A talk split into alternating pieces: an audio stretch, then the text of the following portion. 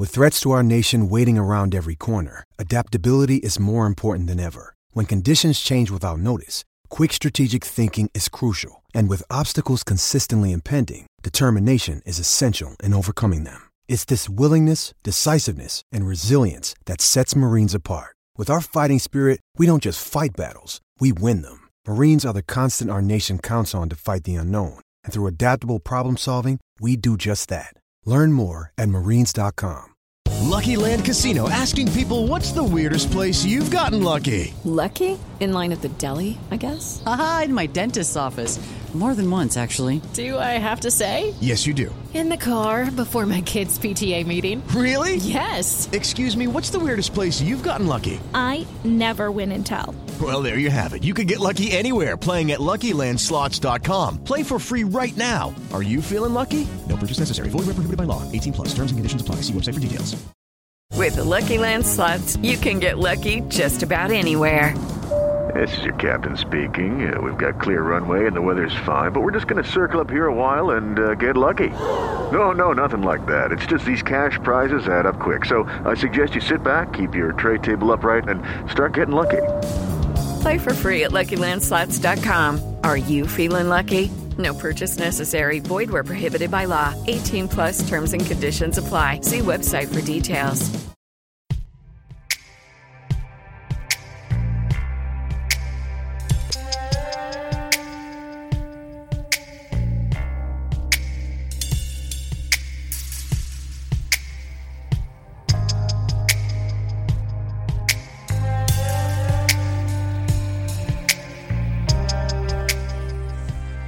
Welcome back to the darker side of boxing. And today's episode is all about going inside the mind of Ike Ibeabuchi.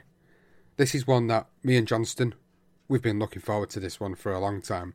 We've had this one up our sleeves for quite a while, and we're really happy to present Ike Ibeabuchi's story to you in this episode. It's a very topsy-turvy story, which still hasn't really been concluded. But what we're going to do for this episode is we're going to give you this this life, these crazy times, and and really get into the mind of a heavyweight which could have been a world champion three or four times over. But he's got one hell of a story behind him, and I hope you guys really enjoy this. Johnston, this is the one you've been looking forward to the most, the one that really tells us some really dark moments and some really, really crazy moments in the life of Ike Abuchi. Ay caramba. Honestly, it is, it's a crazy story. If you if you haven't heard this story of Ike Ibeabuchi, then um, all I'm saying is, is um, you're in for a treat, a real treat. It is a compelling story, a story about a guy, as you said, possibly a heavyweight contender to compete with Lennox Lewis, Mike Tyson, Evander Holyfield, and it just went Pete Tong. The whole thing fell to pieces, and wow, what a story! And this is. It's, it's, it was a possibility for the Dark Side of Boxing season one. I'm glad we held back because this is a belter for season two. Oh my goodness. Ike is it's just a, messed up story. You're gonna love it, and there are going to be some really dark stuff in there. Obviously, it's dark side of boxing. So yeah, if if you if you're not into that kind of thing, then unfortunately you'd have to turn off. There are there is a few bits in here that um a, a bit maybe a bit too dark if if you're a bit squeamish. A, a great story. So that is pretty much the disclaimer straight away from Johnston. If you are squeamish, if there are stories that will offend you, if there is anything that may offend you coming out of this story, then please switch off now. But if you like us and you love your true crime, you love your boxing, you love your crazy stories, then this is the place to be inside the mind of Ike Ibeabuchi. And we're going to begin with a story told by an American named Gary Edwards in 1967 who was travelling across Europe before serving as a Marine in Vietnam. Now, he recalled encountering a man who went by the name of the Pistol Killer and who was also travelling with his manager on a train from Toulon to Marseille. Edwards wrote, They came into our little booth on the train. They were both in suits and sat down. He looked very weird, the black guy, the pistol killer. There was a cone of hair coming down the front of his head and sticking out. We started talking to his manager, who looked like an Italian. He showed me his scrapbook, and there were all these crazy photos of the pistol killer. A whole bunch of pictures. Pictures of him lifting people up, pulling against 15 or so people on the other end of a rope, and picking up these amazing weights with his hair. I was thinking, this can't be real. I never knew someone could be that strong. And he just sat there, the pistol killer. He didn't speak at all. Now, that man, whose real name was Samson Ibeabuchi, hailed from Ngodo Esuche in Umanuche, LGA of Abia State. A strong man in his day who carried four able men on his body in a suspended style for more than five minutes without shaking. When just 17, he pulled cars with his hair, lifted 80 kilos of fresh logwood, won several strongman competitions when he became the first to be able to carry 12 bags of 50 kilo cement on his body. Now, the Pistol Killer's legendary status skyrocketed when he defeated another legendary figure in Kaliwi Nguachuwu in a fight before lifting him up with one hand for more than 20 seconds. World Samson Pistol Killer was so friendly to many, loved by children, feared by his friends, and today a statue commemorates him as a folk hero. He was also known as the Lion of Isuche or Superman, but whose real name was Ibeabuchi, the father of Ikemefula Charles Ibeabuchi, aka Ike. So the folklore of Samson Ayabuchi, but it sounds like some sort of fairy tale. Uh, but but living in Nigeria six years on from that Gary Edwards story was anything but. Five years before Ike Ibeabuchi was born on February the 2nd, 1973, Nigeria were in the middle of a civil war fought between the government of Nigeria and the Republic of Biafra, a revolutionary state which had declared its independence from Nigeria in 1967. Now, during the two and a half year war, there were about 100,000 military casualties, and between half a million and two million Biafran civilians died of starvation. The leader of Nigeria Peace Conference delegation said in 1968 that starvation is a legitimate weapon of war and we have every intention of using it against the rebels. The federal Nigerian army is accused of further brutalities, including deliberate bombing of civilians, mass slaughter with machine guns, and rape. It has been argued that the Biafran War was genocide, which no perpetrators have, have ever been held accountable for. And well, the aftermath, as always with these wars, cost many lives. The country's finances were in tatters and the infrastructure crumbled.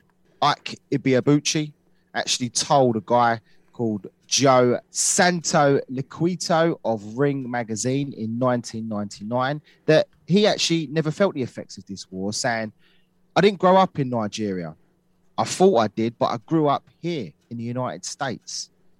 I was 19 when I came to the United States, but I feel grown right now. And what I know now, I didn't know then in Nigeria. So that's growing up to me. it was okay in Nigeria. It wasn't an easy country at all. It's not like here, it's ruled by the military. It, it, some of his quotes, by the way, are quite difficult at times because he, he's not quite with it at times. But although he's very intelligent, you'll get the gist in a minute. But his version of events does correspond with our sources because his father's work did require that the family would travel frequently, and he did spend two years in Ghana where he actually attended nursery school. Ike's mother, Patricia Ibeabuchi, raised him and her other children to be a devout Christian. She once said that, as a preacher of God's word, I raised Ike and my other children to know what God's word says, and that we are to live our lives according to the word of God. When the family returned from Ghana, Ike went to a state school called Housing Estate Primary School, and he loved to wrestle and play football or soccer for our American listeners. And it was in the book President of Pandemonium, The Mad World of Ike Ibeabuchi, where the author, Luke G. Williams, described his intellects, and he said, At his high school, Emmanuel College, Owerri, Ibeabuchi did well academically, majoring in sciences and developing the ambition to be a doctor. He hoped to work with his mother, who was a nurse. Luke continued, and he said by the time Ibeabuchi graduated in 1989, his medical ambitions had faded, and he attempted to enroll as a cadet at Kaduna's Nigerian Defence Academy, only to be rejected. His mum then decided to move to the United States in 1990, leaving Ike behind in Nigeria. While staying at his uncle's house, Ike witnessed a moment that would change his life forever. He sat by the television set, stunned, along with the rest of the boxing world, as Mike Tyson lost for the first time ever to Buster Douglas in Tokyo. Of course, you can check out our legendary night on that particular episode if you haven't heard it already. After witnessing the fall of Tyson, Ike remembers his uncle telling him, If I were younger, I would have become a boxer. Those simple words sparked something inside of a young Ike, and he later admitted, I never knew someone could beat Tyson, and when he lost to Buster Douglas, it made me think I could be a champion. He's a great man. I never thought he could be subdued.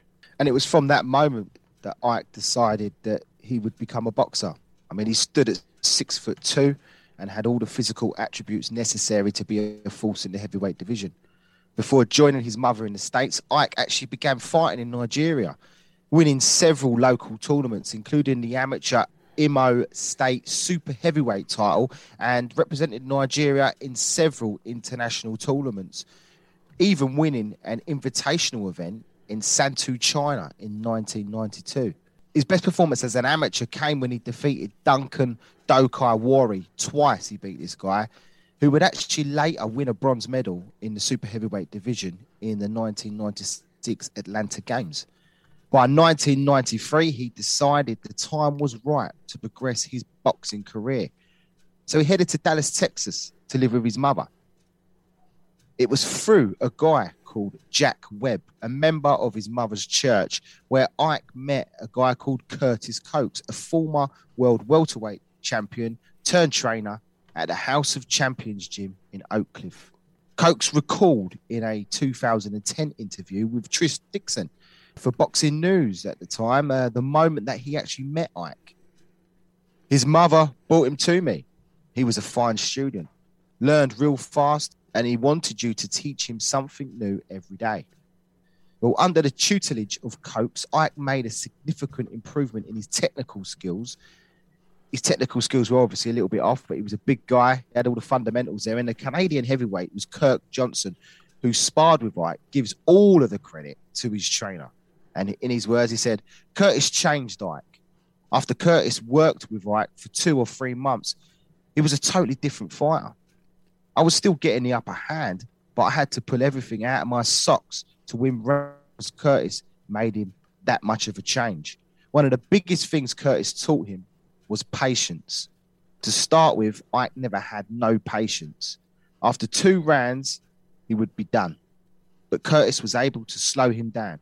He got him to throw easy punches for a while to save energy until the time was right to throw the harder punches.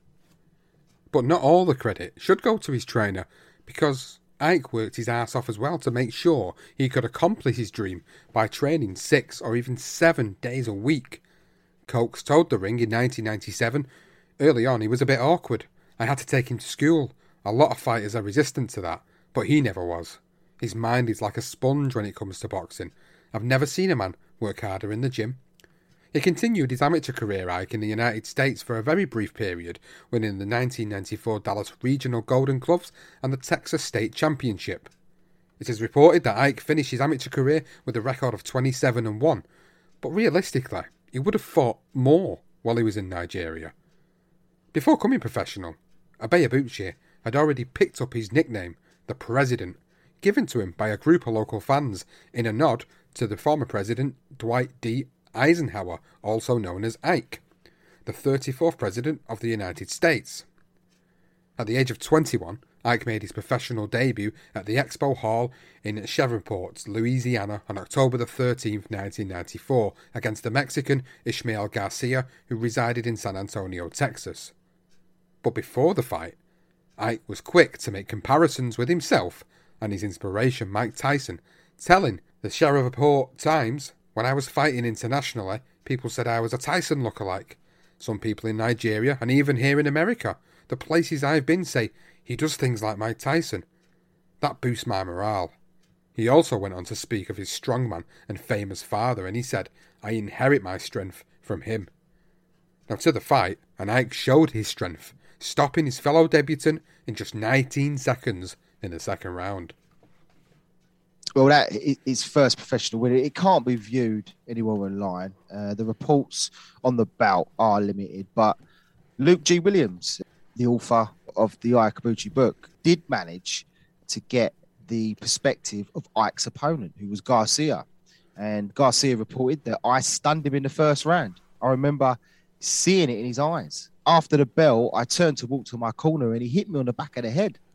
I had quite a few amateur fights, and that was the first time I'd seen stars. The referee actually wanted to disqualify him for hitting after the end of the round, but my coach said, no, no, no, he'll be all right. By the next round, I was still dazed. He came out, started punching me, and the fight was stopped. I would have given him a run for his money if I'd have never been hit on the back of the head. Well, irrelevant of what happened that night, Ike won his first professional fight. And he said afterwards, This is just a step to climbing the ladder.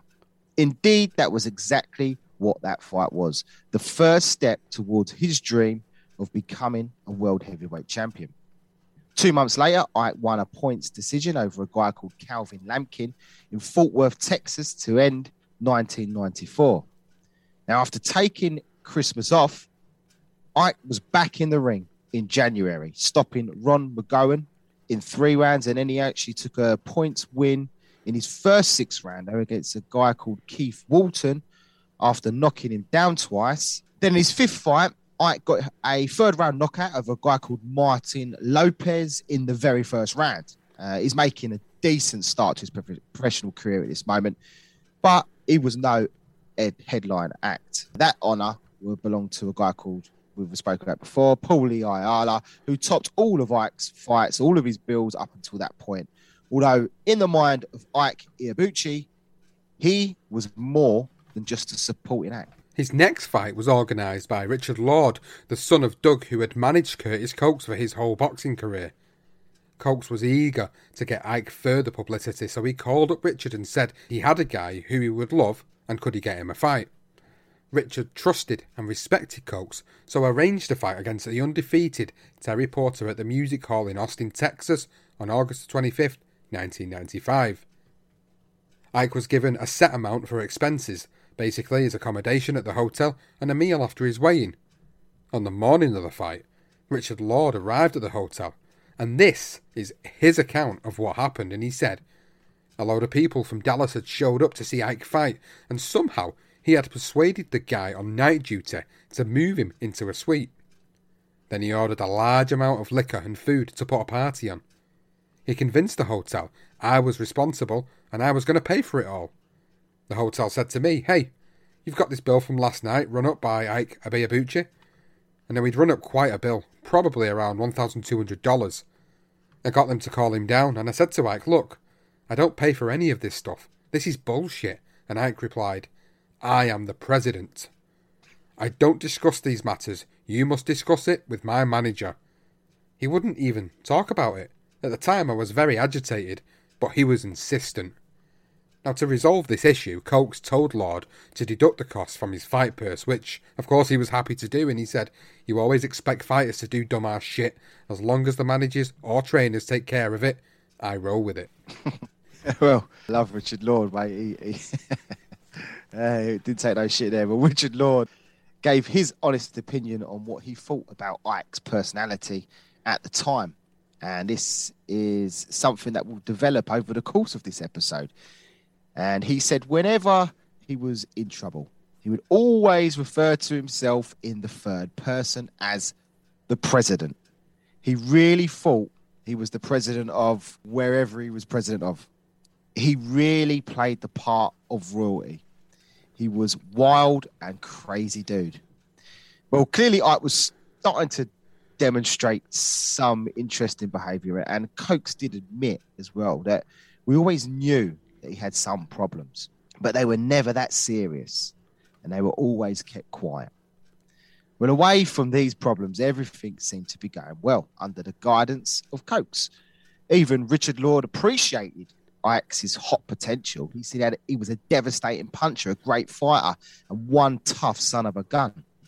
I was always anticipating he would be a world champion. You could see he had what it would take, and he did what Curtis said. Curtis was a master trainer, and Ike had a good relationship with him. He performed for Curtis. Now, that was proven once again when he did fight eventually Terry Porter, the undefeated 4 0 guy who retired in his corner after the third round. Ike was then back on the Paulie Ayala undercard for his next fight against another undefeated fighter in Greg Kid Chocolate Pickram, who was a uh, 4 0 1. He had the one draw on his record at the Will Rogers Coliseum in Fort Worth, Texas on September 9, 1995. Now, during the first round, Pickram landed a right hand that sent Iabuchi down to one knee, but the referee, Lawrence Cole, failed to record it as a count. Kid Chocolate recalled the moment that happened. He said, In the first round, I hit him, he touched down, and I think he just got the nod on that. The fight concluded for another two rounds when referee eventually stopped it in the third. Pickram recalled the finish and he said, I was winning on the scorecards. I ended up getting caught close to the end of the third. I think they stopped the fight prematurely, but that's part of the game. Cokes knew only too well that Ibeabuchi had his first real acid test moment, so he called in Pickram to assist in camp. He also admitted that weren't no slip, it was a knockdown. Pickram accepted the offer and joined Cokes and Ike in camp. During his time with Ike, he never picked up on any unpredictable behaviour, and he said, When I went up to training camp with him, he seemed like a very normal, kind of nice guy. I don't know what happened in his life and situation. You can never tell when a man finds himself in a corner what he'll do. Two months later in Austin, Ibeabuchi went 8 0 with five knockouts when he got rid of Calvin Lampkin for a second time in two rounds. By April 1996, Ike split from Boxing Management Incorporated and he signed with New York based South African promoter Cedric Kushner. It was through Cokes that Ike was introduced to established manager Bob Spagnola and an experienced matchmaker for Kushner, Bill Benton. All three men would play key roles in the rest of Ike Ibeabuchi's professional career. Spagnola stated that Curtis was a dear friend, a beautiful person. He called me and said, I've got this kid who's special. Some other guys had backed Ike initially, but got a load of his craziness and bowed out gracefully. I think maybe they'd had an argument or something. Now, Curtis was an old school guy.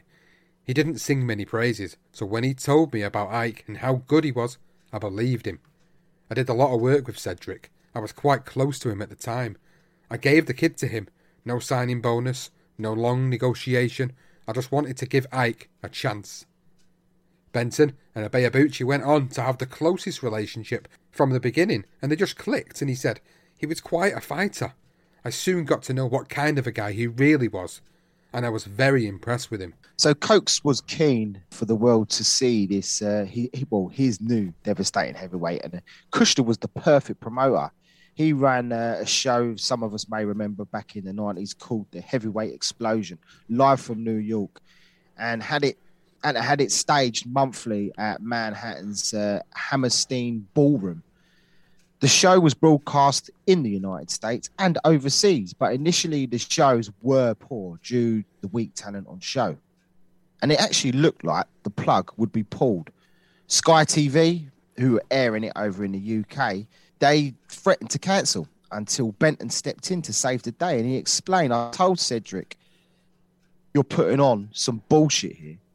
We need better fights once we started concentrating on heavyweight explosion, it really became something. Well, Ike joined the a great team at the time as uh, Shannon Briggs, uh, Rahman, David Tua, Chris Byrd, and Corey Sanders, and the show became distinguished.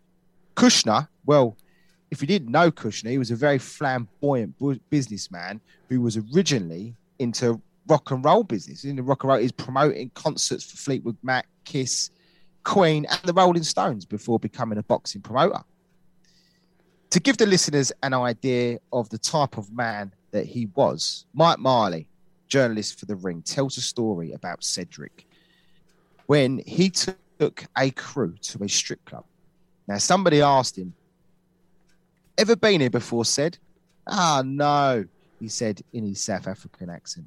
Actually, this is my first ever visit to this fabulous and famous boys' town.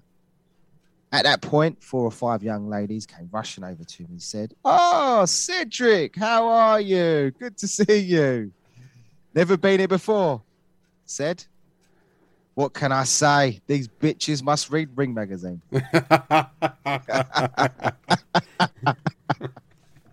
That's absolutely a brilliant story there uh, regarding good old, good old Cedric and his his keenness to uh, want to visit certain establishments. Uh, and certainly, he got found out hook, line, and sinker right there, didn't he? So Oh, moving moving forward to Ike Ibeabuchi, and he did fight twice more, once in April and again in May. Both were in Dallas, Texas, and both ended with first round knockouts before his first fight under Kushner on August the 8th, 1996, when he stopped Herman Delgado in four rounds at the Civic Center in Lake Charles, Louisiana. Two months later, and Ike was pitted against Anthony Wade 22 and 4 at Arizona's Charlie's, a hotel and casino 15 minutes away from the Las Vegas Strip. It was the first time Ike had gone eight rounds, and he won every single round against a very durable opponent. Spagnola remembered Wade was a Midwestern punching bag. Ike got a decision win. It was not an incredible performance, but I already knew how good he was. To conclude the year, Ike won his 13th fight in a three round knockout of Rodney Blount in Tulsa. Then on January the 9th, 1997, at the glamorous Beverly Wilshire Hotel in Los Angeles, he battered Calvin Jones around the ring for two rounds. The fight was not memorable, but one thing that Spagnola recalled was that Ibeabuchi brought a special guest with him, and he said Ike brought his girlfriend along. She was a very beautiful southern girl from his church. She had a teenage boy from a previous relationship who was evidently very much afraid of Ike.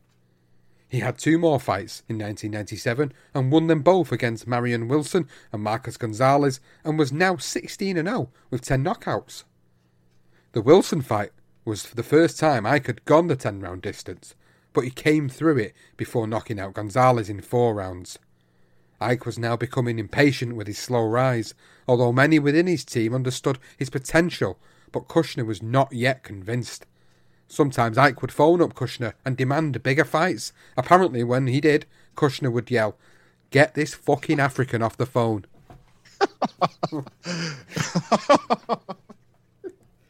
Ah, shit. ah, Cedric Kushner, mate. Ah, I can just imagine his South African accent as well. Brilliant. Well, uh, Lou DiBella, uh, we, um, you know, boxing fans. Uh, some some people may listen to this that are not necessarily boxing fans. You might just like the crime. Uh, but Lou DiBella, well, he was uh, HBO Sports senior vice president at the time, and he came onto the scene during one of Ike's routine victories. And he also recalled that Kushner had to be convinced about Iabuchi. He said, The first time I saw Ike fight, it was against a complete stooge on the heavyweight explosion card. Cedric wanted me to watch someone else, but Iabuchi was the guy who jumped out at me. DiBella was also once quoted as saying this of Ike. He said, He went into the ring like a ball with steam coming out of his nostrils. It was vintage 1985, 1986, 1987 Mike Tyson. He was the best heavyweight prospect I'd ever seen. He had a world of ferocity. He had hand speed, he had a chin, he had everything, but he didn't have himself. he was never mentally sound. In the end, Ike got his biggest fight by default. When, according to Spagnola, he actually bumped into Lou Duva and DiBella, who asked him to consider serving up his fighter, a guy called Alonzo Highsmith, uh, to to their heavyweight prospect at the time, who was David Tua, 27 and 0. This was the short and stocky Samoan-born fighter that knocked out 23 opponents, 11 of them in the first round, including John Ruiz in just 19 seconds and Oleg Maskaev. Not surprisingly, main events were having trouble finding Tua an opponent. So they approached Spagnola, but he rejected their suggestion of fighting Highsmith and instead offered them Ike. I've got a guy for you, Ike Iabuchi, 16 and 0. Duva said, No one's ever heard of him. I said, They will if, you, if he gets the fight. Later, Lou's son Dino Duva told me, Don't ever mention that Iabuchi guy to my father again. I said, Sorry, I was just trying to help. And a few weeks later, Ike got the fight. because they literally couldn't find anyone else.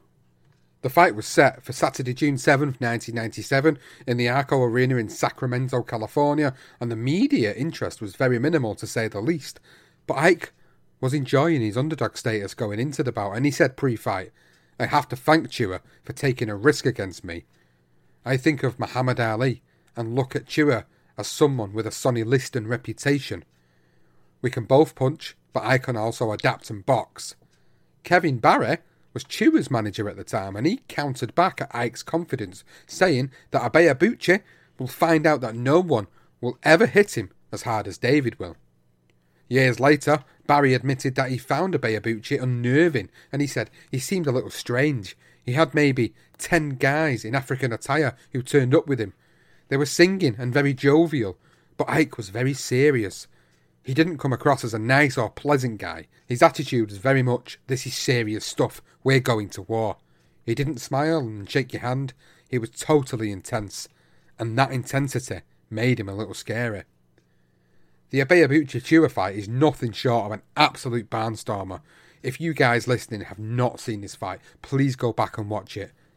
HBO commentator Larry Merchant referred to it as one of the best heavyweight fights of the modern times. Jim Lampley said, The only other heavyweight fight I have ever covered that I would put on an equal level for the sheer mayhem and activity was Holyfield Bowe 1, and that's acknowledged as one of the greatest heavyweight championship fights of the last 30 or 40 years. Ibeabuchi Tua was right up there with it. Well, in this pulsating 12 round fight, that is more than just the CompuBox stats records suggest it is a good way of demonstrating of just how fast paced and ferocious this fight was. Ibuchi landed 332 of his 975 punches, setting an individual record of punches thrown by a heavyweight. And Tua landed 282 of his 755 punches. Combined, they threw 1,730 punches, a CompuBox record for punches thrown in a heavyweight fight which has only recently been surpassed by Adam Kownacki and Chris Arreola in 2019, when they threw a total of 2,172 punches. Now, the CompuBox owner, Bob Canobbio, explains the difference between the two fights best when he said, I was at both fights, and the punches thrown and landed by Tua and Ibeabuchi were much more punishing than those landed by Kownacki and Arreola. The exchanges between Ibeabuchi and Tua were just so intense. Well, the fight was close, but Ike Ibeabuchi got the decision by unanimous decision when he when the scores came in at 116 to 113, 115 to 114, and 117 to 111. Now, HBO's unofficial judge, as always, uh, Harold Lederman, scored the fight 115 113 for Tua. And uh, Michael Katz of the New York Daily News scored the fight draw, which some people believe it probably was. I think I probably just deserved it. And Ibeabuchi, well, he earned the reported uh, 47,500, Tua 75,000, obviously being the bigger name at the time.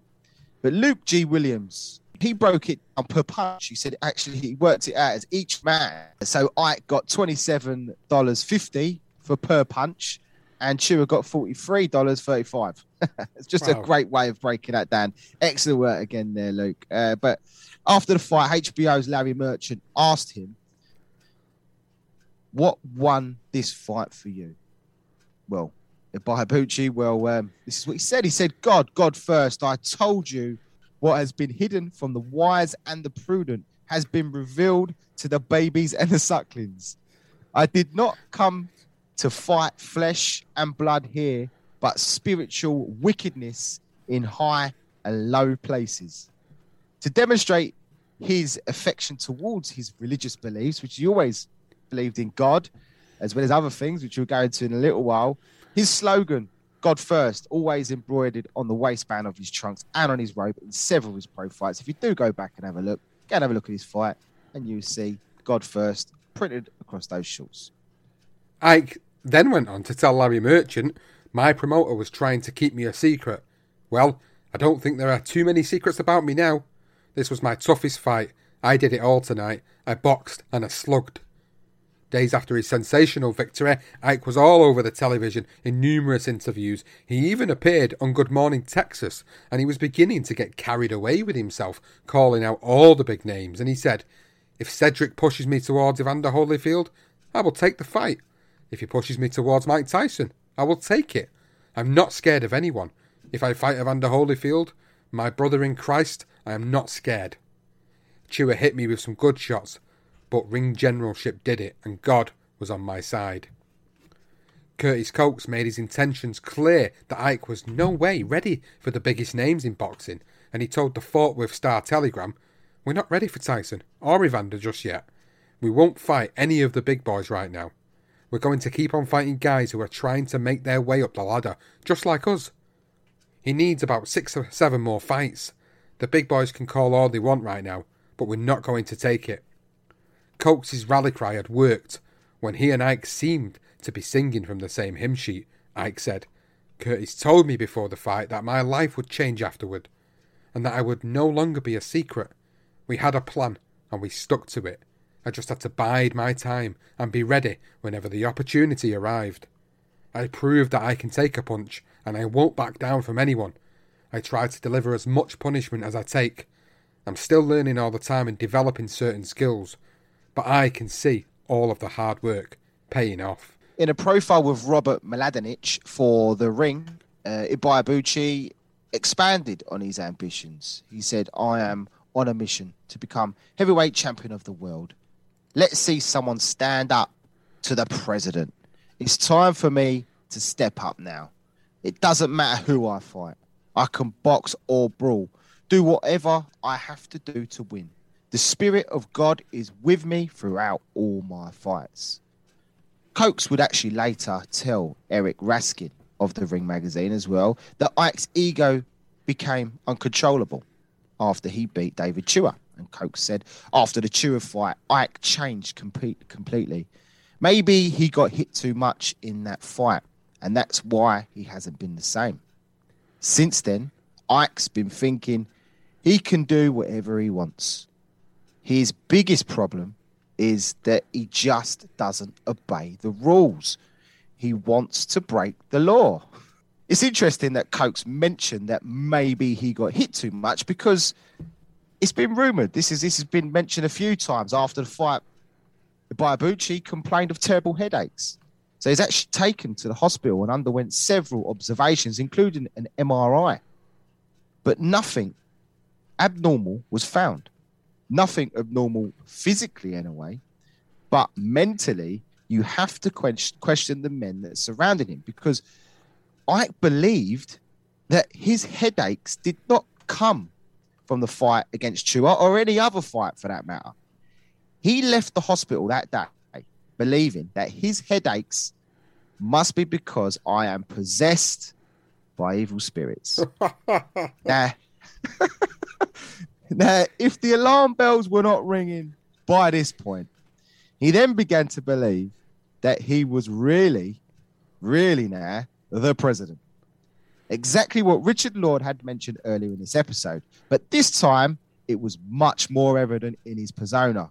And Lou DiBella said there were times when he thought he was really the president. He would get into these mental states where he insisted insisted on people calling him the president. It was his alter ego, where I am the president, not of the United States, but maybe president of the world. it's quite evident, isn't it, that he's uh, definitely got maybe, maybe even a bit of CTE after that Tua fight. Maybe we Yeah. just we just never know. Even though they didn't find anything physically, I mean, maybe it's not CTE, but it's definitely affected him mentally, hasn't it? You know, like at this point in time, he's he's referring to himself in the third person. He's calling himself the president. He genuinely believes that he's possessed by demons after this. I mean, what else is he going to come out with next? What else is going to happen next? mate. go on, you go on, mate. Go on, go on, go on. Oh, no, just the next one that comes up. It, it, it develops uh, beyond unbelievably scary. My goodness. Well, in fact, further things were going to take uh, an even weirder turn because Ike's strange demeanour took a scary turn one night when he was having dinner in New York with his promoter, Cedric Kushner and Lou DiBella, who explains what happened in his own words. And Lou said, We hadn't even got into serious conversation. It was just chit chat, pleasantries, and I asked him, Where do you live, Ike? He looked at me and said, Why do you want to know where I live? Why are people concerned with where I live? Is someone looking for me? Why do you want to know where I live? And after that little expression of dismay, he plunged the steak knife into the table. DiBella recalled, I can deal with anybody, and I don't get scared easily.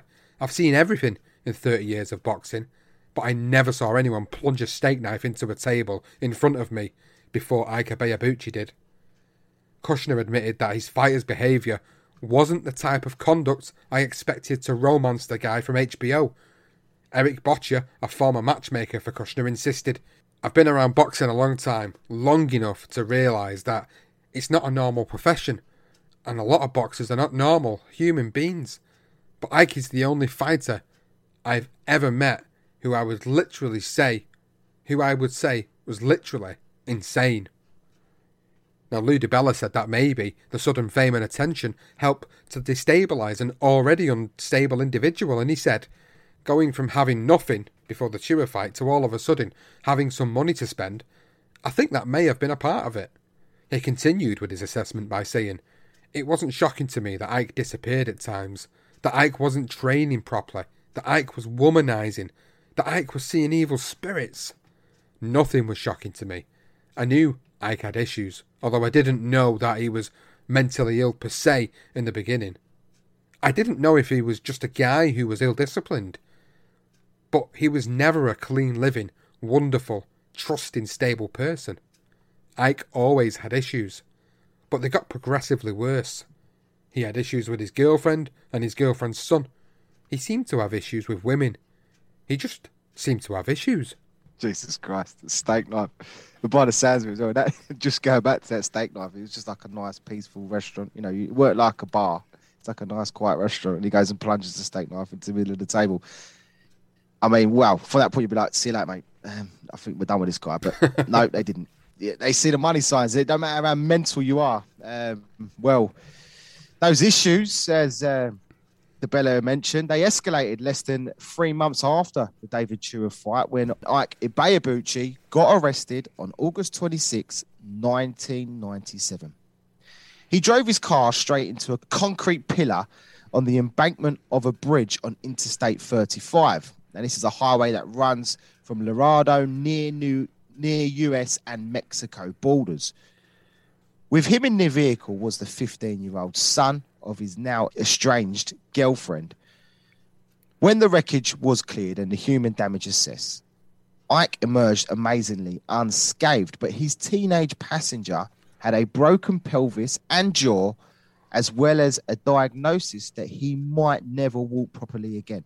Once arrested and thrown into prison, his bail for two alleged offences of aggravated kidnapping and attempted murder was half a million dollars.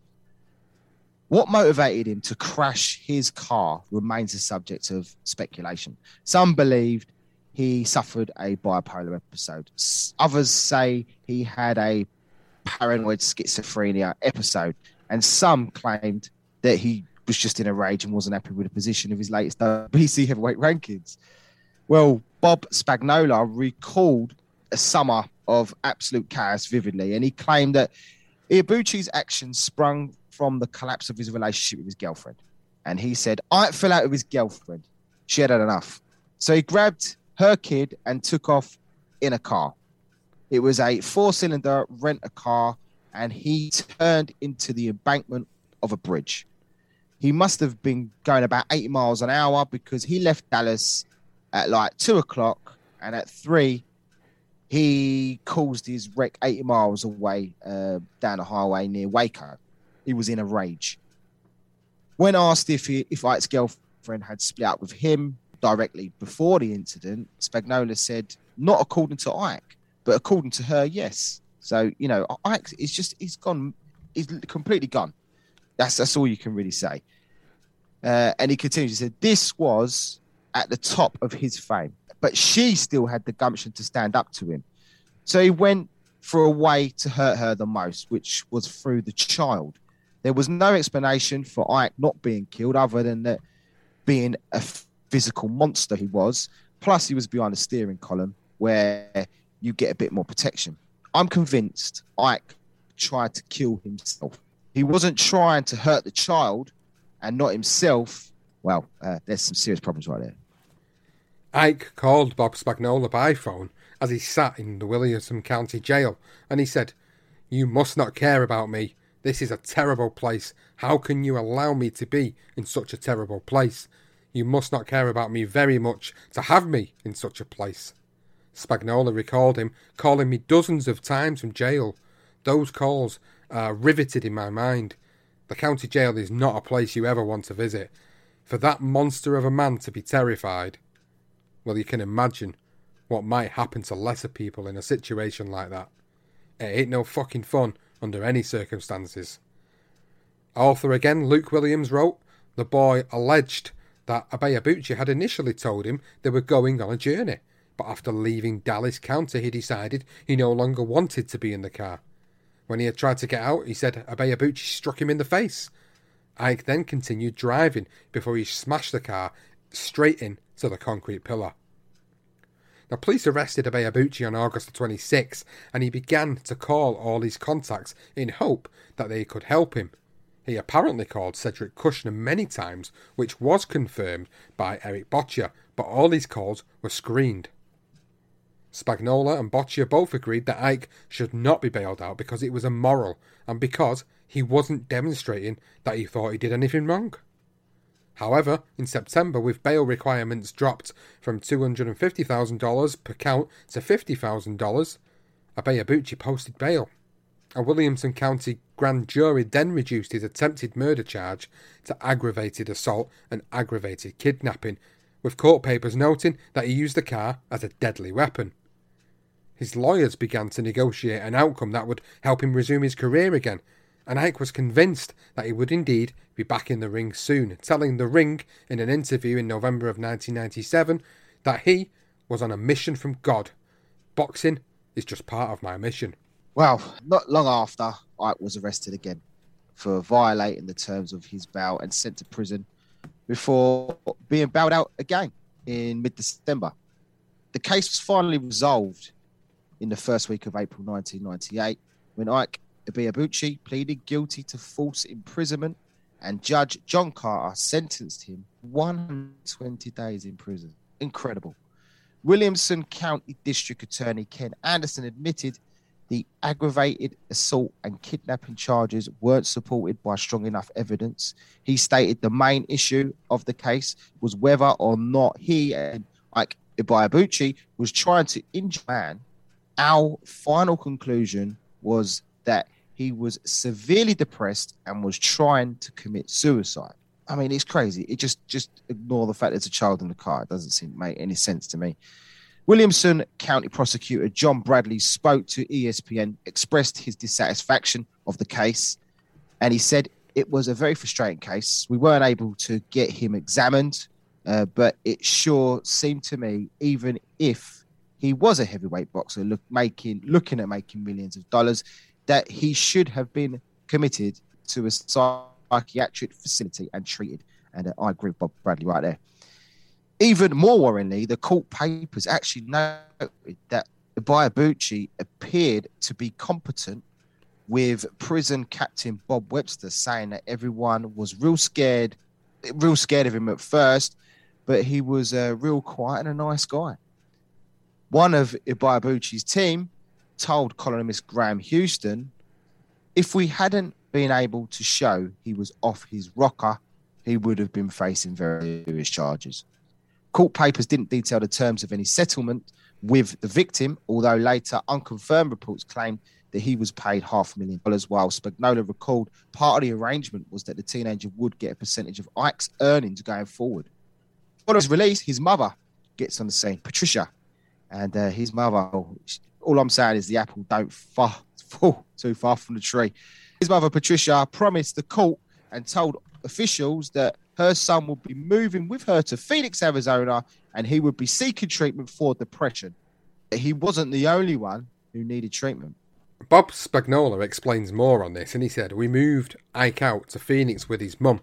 I was told that where they were living, there was aluminium foil, Reynolds wrap, as some people call it, over the windows to keep out the heat because it's like 120 degrees in the day there. But Ike's mum also said she had that stuff up to keep the evil spirits out. And this was their place of solace where the mum was going to make sure everything was alright. That's when we realised we were fucked. And Spagnola wasn't the only one who realised that his mother was as crazy, if not crazier, than Ike was. Michael Marley formed his opinion based on frequent conversations with Kushner, and he said Ibeabuchi believed what his mother believed, namely that the federal government was tracking his thoughts and listening to his phone calls and had taken over his and his mother's minds. Kushner would laugh, but what else could he do? He said he would make a decent fight offer to Ibeabuchi, and Ike would say he had to consult with his mother. Cedric would get phone calls from the mother in the wee hours of the morning saying that the FBI was tapping her phone, that something had been put in her dental work, that they were monitoring her every thought. The stories seemed quite funny back then, but they don't seem funny now. A new manager came into the team. Although Bob Spagnola was still involved in some capacity, but a Houston attorney and political operator, Steve Munisteri, was brought in. He would later become chairman of the Republican Party of Texas and serve in the Trump administration as a deputy assistant to the president and deputy director for the Office of Public Liaison. Munisteri distanced himself from the Ike saga when questioned recently, saying that he was only there for a short time. He never met him in person, and in his words, I was from Texas, and they were looking to add somebody to the team that could help guide them in picking opponents to getting back in the rankings and a title shot. Wow, my goodness, Patricia and Ike together. Um, that sounds just crazy. And the fact that he's been after with the young boy, and, and, and where do they send him? They send him to Arizona with his mum who's sticking all, all bits of fall up on the window, microchips and all sorts. Oh my goodness me. Holy shit! And the fact I know Kush was getting his call. Cedric was getting. Can you imagine him sitting at home, two o'clock in the morning, getting a phone call like, oh, "It's it's the Abuchis again." he knows that crazy is going to happen. I mean, and, and he just, uh, oh, so I'll get you a fight, mate. I mean, the, he should be saying, "I've had enough of this guy," but obviously they just, you know, they see the millions of dollars in in, in the horizon, which is what they wanted. So his return bout was supposed to be on May 1998, just two months after the conclusion of the court case.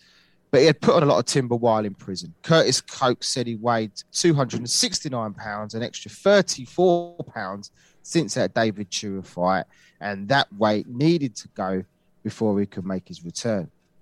Ike's comeback opponent was Tim Ray in Marksville, Louisiana on July 9th, 1998. And interestingly, Chuck McGregor had to step in for Cokes as a trainer. And I do wonder if Cokes was sort of coming to the end of his tether with Ike at this point. Well, before the fight, Greg Juckett, who worked for Cedric Kushner Promotions, as CKP, as it was known, said that Ike's behavior was very strange and it was hard to determine what he would do next. For a while, he insisted that he just referred to it, we just referred to him as the president. Again, he's gone back to that state of mind. He then disappeared right before the weigh in and locked himself into the hotel room. Eric Bottjer recalled Chuck McGregor called his room. I ended up hanging up on Chuck. We were very concerned he wasn't that he wasn't going to fight. And at that point, Chuck said, I've got an idea. So we called back and asked to speak to the president. From what Chuck told me later, he said, Ike said, Hold on a moment, as if he was getting someone else on the line, and then came back and spoke as. Chuck explained that there was a very important meeting and the president must be present. As that meeting couldn't be conducted until the president arrived because he was the most important person in the room. Ike then, of course, came down to the weigh-in. When Tim Ray saw Ike at the weigh-in, he admitted that he was unnerved when he first saw him. They told me that's the guy you're fighting. It was 70 or 80 degrees. He was wearing a leather cowboy duster and cowboy hat. I thought, what's up with this? Well, the fight was abruptly ended in the first round after just two minutes and 33 seconds, making a triumphant return for Ike Ibeabuchi.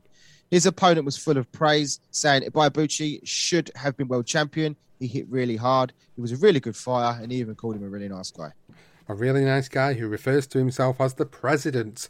And that's a brilliant story. it's, it's very unnerving, very strange, very crazy. But it made me laugh that they actually had the wits about him to ring his room back and ask for the president and basically make him out to be the most important person in that building so that he would fucking turn up for the weigh-in. I mean, who has to do that? I mean, that that's ridiculous. And that just goes to show you that there's two there's two issues here. The first issue is he's clearly mentally unstable if he's referring to himself in the third person that way. And secondly, why are they allowing this to happen in the first place if they know he's unstable like this? And it begs the question to me, why are they allowing this to happen? Absolutely crazy. And then he goes in and he turns up in a fucking cowboy hat and a, and a, and a duster. Like, you know, this this is a big guy, a big guy, a big African American guy, and he's he's dressing like a fucking cowboy. I mean, come on, you know, this this this is just like he's, he's got some really strange behaviours going on here.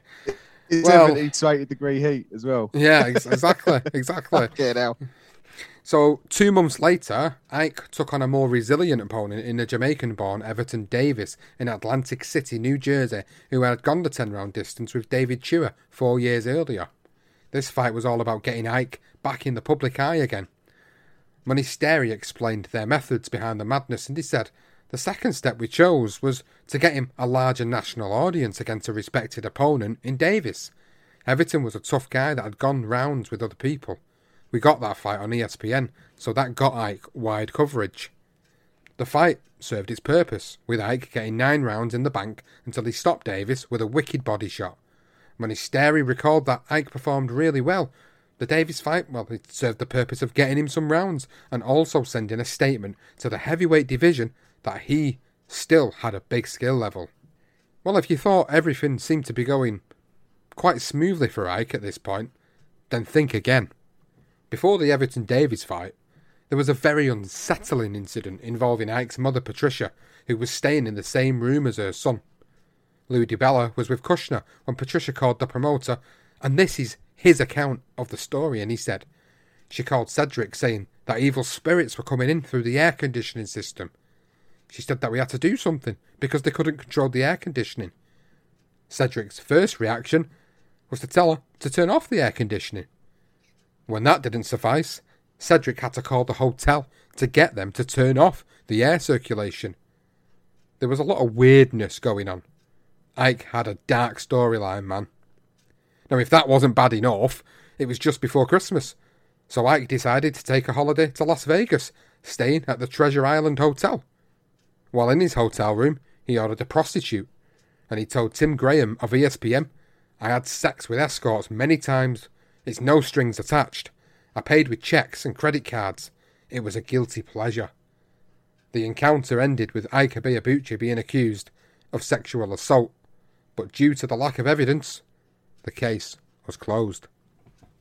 Oh my goodness. I mean, spirits in the, the air conditioning. That, holy shit, man and the fact that Cedric Kushner just accepts the call and he's like, you know, it's, it's roasting outside. They got the air, they need the aircon in that room, and he just sends some staff in to turn it off. I mean, this is where you're wondering why uh, they're clearly in it for the money. I mean, they just they just want to just keep getting him into the ring as much as they can, to earn as much money as they can, because he has the potential to be a world champion. Irrelevant of his mental health issues, because him and his mother had some serious mental health issues. I think it's pretty darn clear. Well, maybe this should have been investigated further. I mean, we, we absolutely should have been because Ike was quoted as saying, I feel women should bow to me. I have a great ego when going after women. I'm not a person to rape a woman because I'm of the belief that she should want to have sex with me.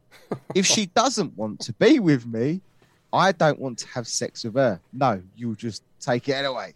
That's basically what he's saying. Okay, now. Clearly not very well. I mean, he was not only a danger or a, a, danger to himself, he was also a danger to the public. Yet still CK, CKP, Cedric Kushner Promotions continued to arrange many more fights. Well, they just wanted as many fights as they on their cash check, really. I mean, we, we did some speak something the other day that boxers just cash machines, and uh, I think that was in Randy Turpin's. And this is the absolute pinnacle of that. This was before, I mean, it, they just wanted to cash on him before he had his mental breakdown. Kushner agreed a deal for him to have a fight against the newest signing from main events, who was the undefeated and avoided, very much avoided, very, and a sixth fighter in Chris Chris Byrd, who was actually 26 and 0. Now, the date for the fight was set for March 20th, 1999. It must have been difficult to keep Ike's erratic behavior under, under wraps, but they tried.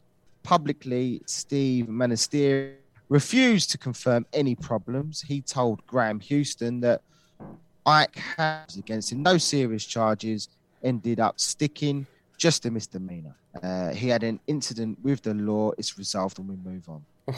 CKP were managing to keep all troubles in house. Bob Spagnola explained that everyone knew. Ike started to act very strangely when we were training for the, the fight with, with Chris Chris Byrd. Everyone was talking about how unstable he was, although their uh, vernacular was never as gracious as to use the word unstable. Greg Juckett backed up Spagnola's assessment. He said only people within CKP knew, but we were really having trouble controlling Ike's habits at that point. I don't think anybody really knew why he was acting the way he was. Uh, mental health, Juckett. I mean, wow, you don't know why. He needs a, psych- a psychiatrist to see him. But nobody had the audacity to say, take this guy to a psychiatrist, you know and stop the fight and stop him from fighting altogether. That's what should have been happening. So it was inevitable trouble would arise, and it did in the form of Ike's sparring partner, Ezra Sellers. During a session, Ike's eye got cut from a jab. Nothing happened straight away, but Ike was clearly pissed off about it. He saw that Sellers was wearing a wedding ring and accused him of cutting him deliberately. Eric Bottjer explained what happened, and he said, It was nuts because even if Sellers had been wearing the ring while sparring, which he wasn't, they had gloves on. Anyway, Ike attacked Ezra. In the melee, Curtis was injured. From that point on, Ike did not spar any rounds for the Byrd fight. He often didn't even go to the gym at all, I was told later. He did road work and whatever, but that was it. Curtis didn't really have control of Ike by now. Nobody did.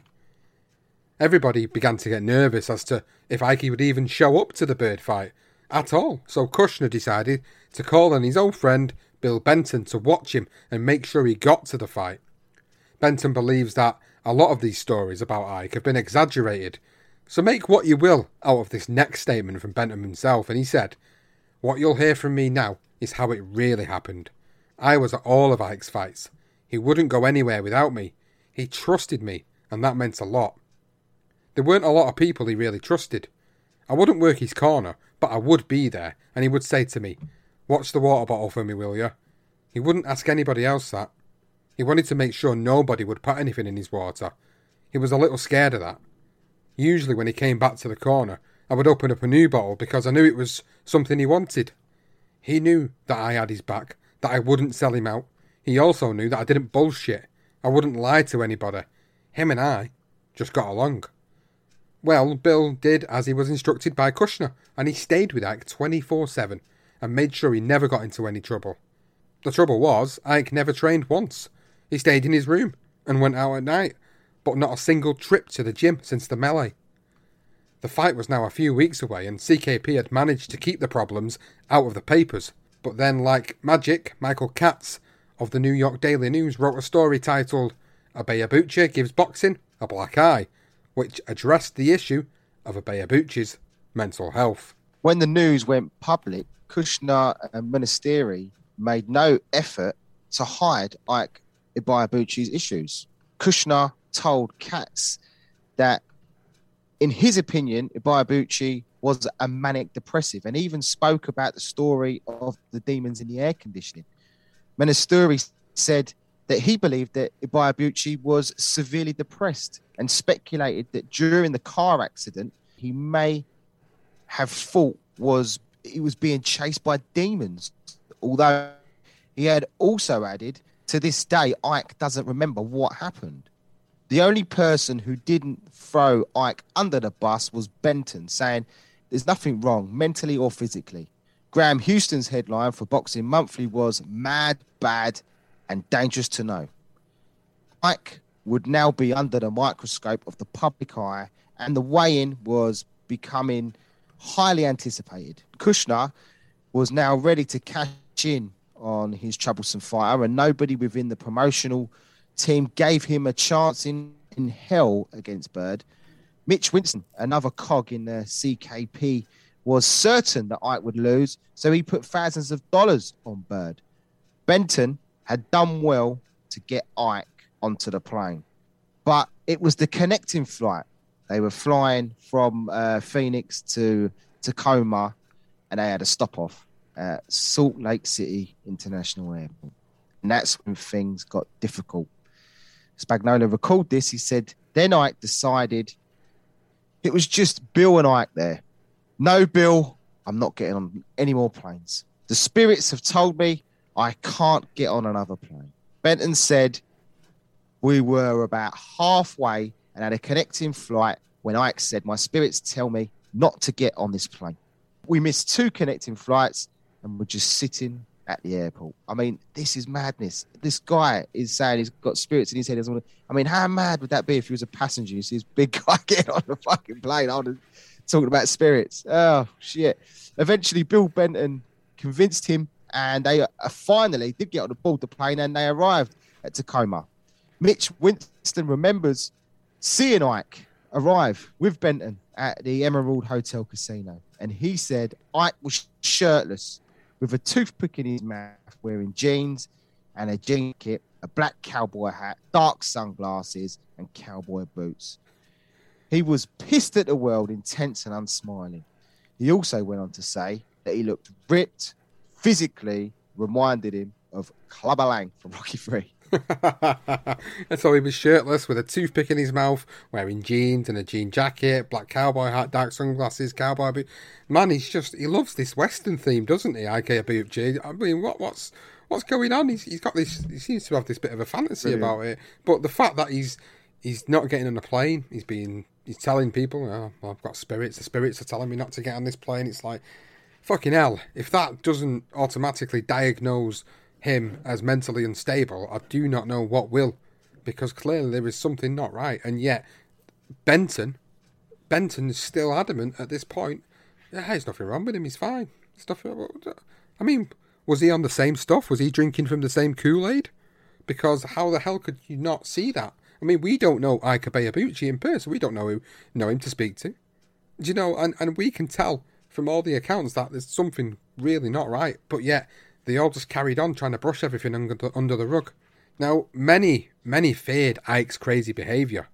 He was marching around the hotel like a soldier. Even his opponent, Chris Byrd, noted his military style spectacle and said, When we got to the hotel, he, as in a Ibeabuchi, was outside looking at the sky, walking back and forth. My father looked at me and said, You're fighting a crazy man. There's something wrong with him. He's just out there, walking up and down, looking at the sky. My whole team, my wife, everybody, we were like, that's very strange. I continue with his strange conduct at the fighters' meeting with HBO, and this is what Eric Bottjer remembered, and he said, Ike's behaviour was very odd. Larry Merchant and Jim Lampley was there. I was there. Ike walked in wearing sunglasses and a cowboy hat and sat down. The first question was, Ike, we understand you were cut during training. We wanted to know, did this affect your preparation in any way? Ike said nothing and just sat there for, I don't know, 10 seconds. It may not sound like a long time, but when you're in a room full of people waiting for an answer, it's an eternity. Finally, in a very lispy, high pitched voice, he said, What cut? That pretty much ended the interview. They normally last 30 minutes or so. I was checking the time, and uh, after only about 13 minutes, Jim politely ended it. When Ike left, Jim looked at me and said, That man's crazy which he was. On fight night, while in his dressing room, Ike told his team he would be staying put unless he was brought a Snickers bar. And again, Eric Bottjer explains all about what happened, and he said, I didn't see the incident, but I was told later that Ike refused to go in the ring until he had a Snickers. I understand that Steve Munisteri had to go and find a Snickers, and then everyone had to wait for Ike to eat it. With the nut still in his teeth and demands circling around his head, Ike proved his doubters wrong yet again and produced the goods in devastating fashion. Uh, it's terrible because this guy's mentally unstable. He's not well, and I'll just find myself pissed myself with laughter. Like the fact he's demanding a Snickers, you know, Well, sitting was- in that board rating. It reminds it reminds me of the advert that they put on uh, in UK telly. If, if any of you guys have, have not seen the UK advert where where there's, there's an angry man in a, in, a, in a football changing room and he's shouting and he's bawling and he's going on one and all of a sudden he gets given a Snickers and they basically say to him, "Are you better?" And he goes, "Yeah, I'm better." I can just imagine Ike Ibeabuchi doing the same thing. He must have been the inspiration for them adverts. Oh mate, get yeah, get that day for a Snickers. Oh my goodness me. Steve Tucotti described the action in the Seattle Times. The 1992 Olympic silver medalist hid for nearly five rounds of their heavyweight before Ibeabuchi found him. And when that happened, the scheduled 10 round bout was quickly over. Ibeabuchi delivered a pair of wicked uppercuts late in the fifth round, sending Byrd to the canvas twice and prompting referee Ron Rule to stop the fight before a sellout crowd at the Emerald Queen Casino. He then went on to write in a fight featuring two top heavyweight prospects looking for a title shot. It, it was Ibeabuchi who would be challenging Lennox Lewis or Evander Holyfield before the end of the year for a championship belt, if he only knew the issues he was going through at the time. After the victory, Ike Ibeabuchi said, I'm ready to go on. I'll keep training and get my chance. Curtis Cokes was happy that Ike had listened and taken his instructions, even though he never stepped foot in a gym for weeks. He told Houston he stayed under control. He went to Nigeria a couple of times with a right hand, but he stayed in America. Stayed to the body, kill the body, and the head dies. Byrd made no excuses. He's a big guy, and I need to get out of the way. He got me on the ropes, and I didn't get off me with a. And it was a haunting punch for Ron Scott Stevens, the former New York State Athletic Commission chairman. He said, I've very rarely seen a guy hit as hard as Byrd got hit that with that punch. You could hear the punch from across the arena. I was right there at ringside, and I've almost never heard a punch land like that one. Referee Ron Rule was even closer to the action. He would have, you can hear it as well on YouTube, and he made no bones about his decision when he when he decided to stop the fight. He said, "I saved his life. One more punch could have killed him." It certainly could have done. Uh, a brutal, brutal knockout. Now, Yep. Byrd's attorney and advisor, John John Hornewer, would later say, once he, as in Ibeabuchi, saw the cut, it was like he smelled blood. Then he was coming in like an animal for the kill. This guy is Sonny Liston reincarnated. Jim Lampley was impressed with Ike that night, and he said it was explosive, it was impressive, it was an electric shock of energy into the heavyweight division. After the impressive win, Ike's promotional team began to dream of having a future world heavyweight champion on their hands. Munisteri declared in the press conference that Ibeabuchi was the best heavyweight in the world, and we believe he should be the number one contender with all three organisations. Now, Kushner told Graham Houston Ike belongs with the top heavyweights in the world. Kushner went on to say, I'd just like to get him a little more active. And that's exactly what he tried to do. Ike was penciled in for a fight on Saturday, June 19th, 1999, for a major HBO show at Madison Square Garden, scheduled to be headlined by rising heavyweight Michael Grant. Ike wasn't happy with the $300,000 he received for the Byrd win, and he was even more enraged by the offer to face a beatable Jeremy Williams on the undercard of Grant's fight against Lou Savarese, turning down a career best half a million dollars. Considering that Grant's purse was $950,000 and he had a poorer resume compared to Ike's, and Savarese got just over a million, you can kind of understand his reluctance and why he would want to request more money. Kushner, though, was pissed, but just so he could get Ike back into the ring, he offered to waive his own cut, which increased Ike's purse to $700,000, yet Ike still refused. So, in an unorthodox way, Kushner asked Larry Merchant to try and talk some sense into a senseless Ibeabuchi, and Merchant said, It was the only time in my career I've done anything like this.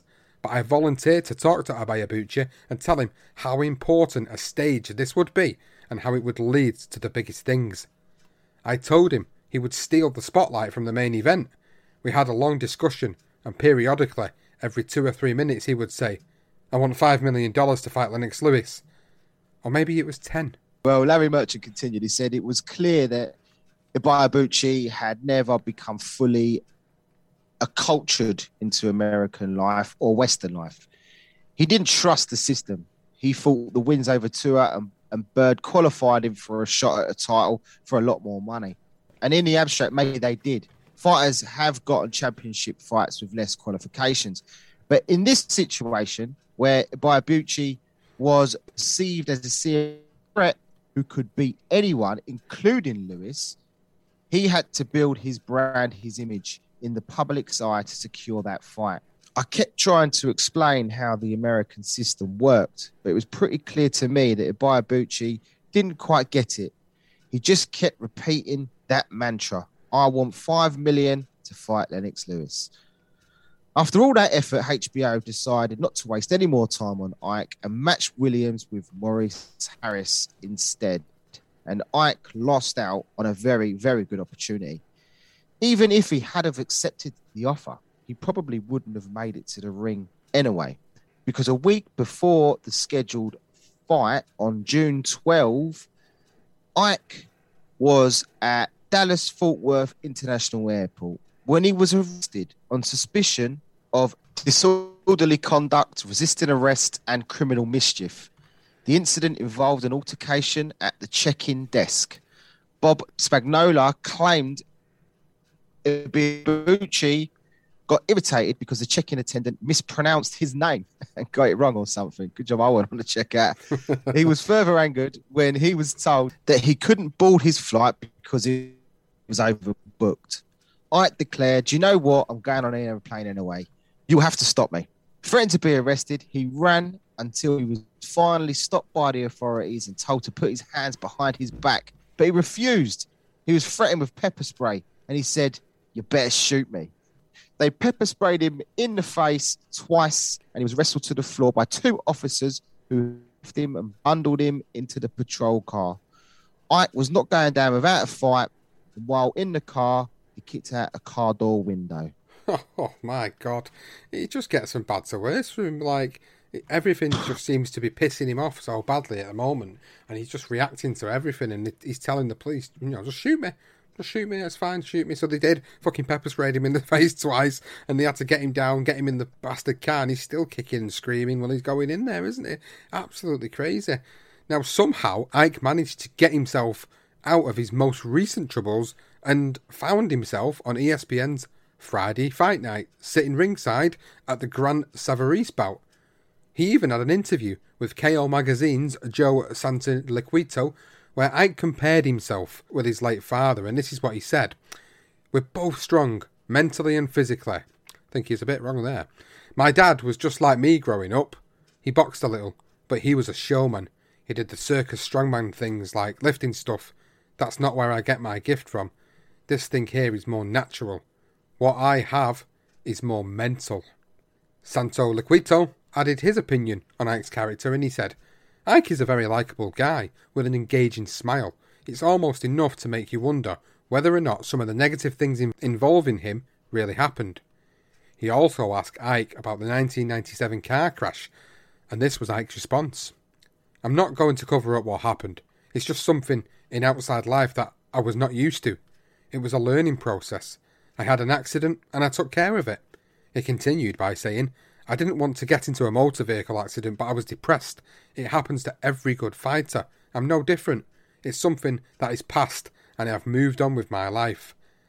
Santoliquito did not avoid any difficult questions, and he told him, Some people think you're crazy. His response, however, was very interesting, and Ike said, It hurts me very much what people think about me. People will call me anything. They will say I'm crazy. They will say I'm nothing. What matters is if you are willing to accept those names they call you. If I was crazy, I'm crazy enough to understand that I need to make a living. If that's how craziness is defined, I like that craziness. I like it a lot. I'm not crazy.